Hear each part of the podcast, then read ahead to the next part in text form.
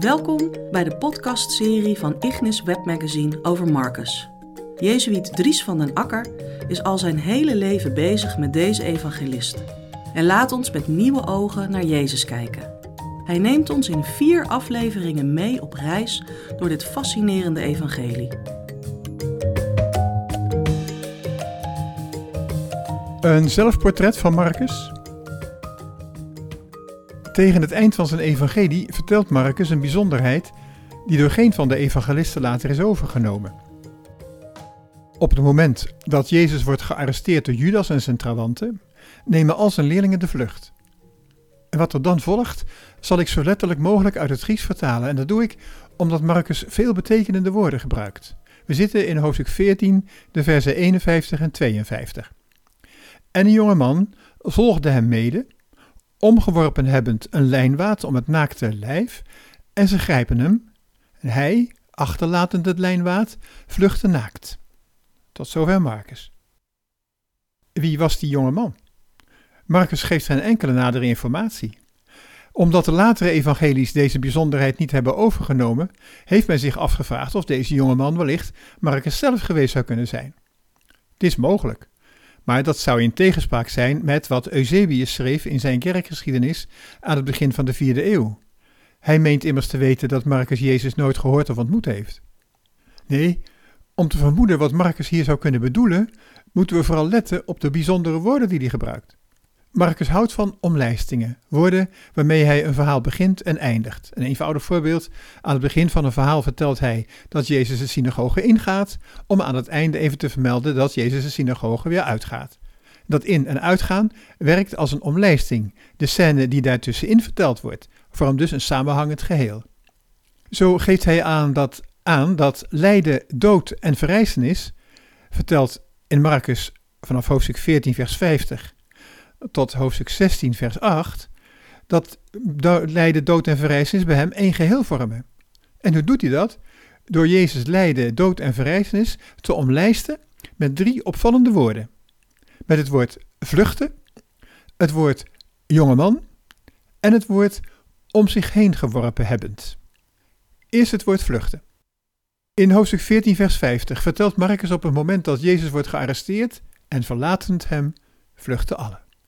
En hij herhaalt dat woord wanneer hij vertelt over die jonge man. Hij, achterlatend het lijnwaad, vluchtte naakt. En vervolgens vertelt Marcus hoe Jezus lijde en dood verlopen. En helemaal aan het eind van het verhaal horen we hoe vrouwen naar het graf gaan om Jezus te balsemen. Maar dan krijgen ze te horen dat hij is opgestaan uit de dood. En dan besluit Marcus zijn verhaal als volgt.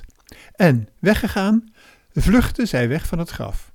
Dat vluchten aan het begin en aan het eind vormt een omlijsting en maakt van Jezus lijden, dood en opstanding één geheel. Het tweede omlijstende woord is jongeman.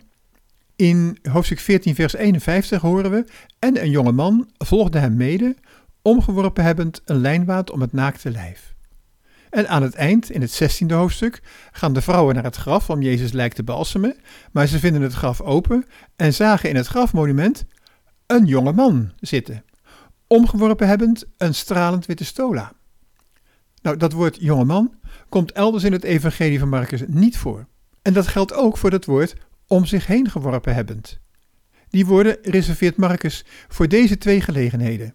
Het begin van Jezus' lijdensgang en de verbijsterende afloop daarvan, Jezus' verrijzenis.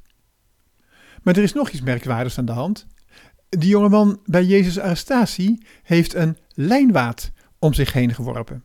En ook dat woord lijnwaad is in Marcus' evangelie een zeldzaam woord. Naast de twee keer dat we het horen in verband met die jonge man, hij heeft het om zich heen geworpen en als ze hem grijpen laat hij het achter, krijgen we het nog te horen bij één andere gelegenheid. Als Jezus van het kruis is afgenomen, koopt Jozef van Arimathea een lijnwaad. Hij wikkelt de dode Jezus in dat lijnwaad en legt hem in het graf. Een lijnwaad blijkt bij nader inzien een doodskleed te zijn.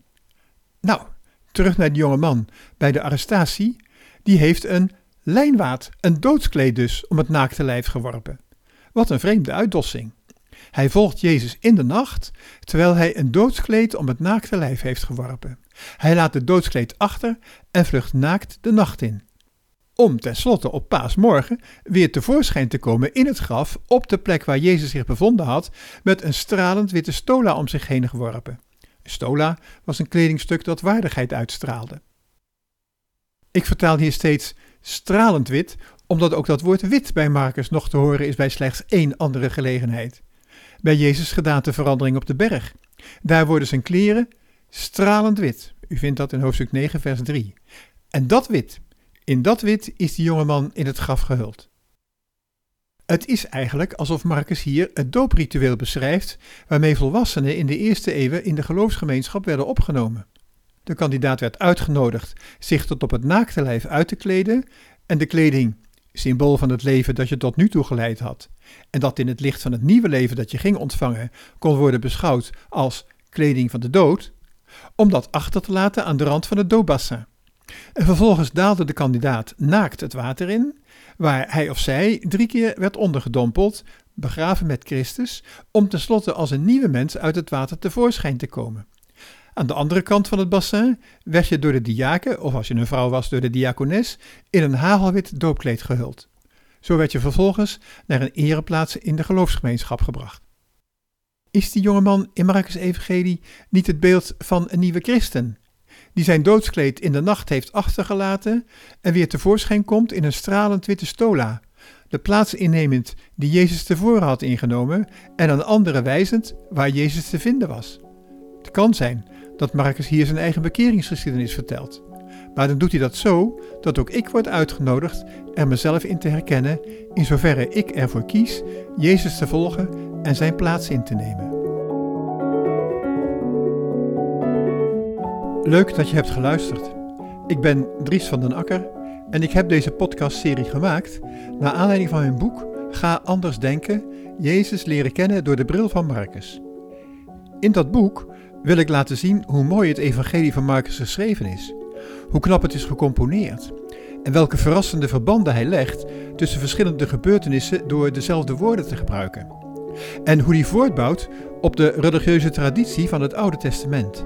Volgens Marcus komen alle lijnen van het Oude Testament in de persoon van Jezus bij elkaar.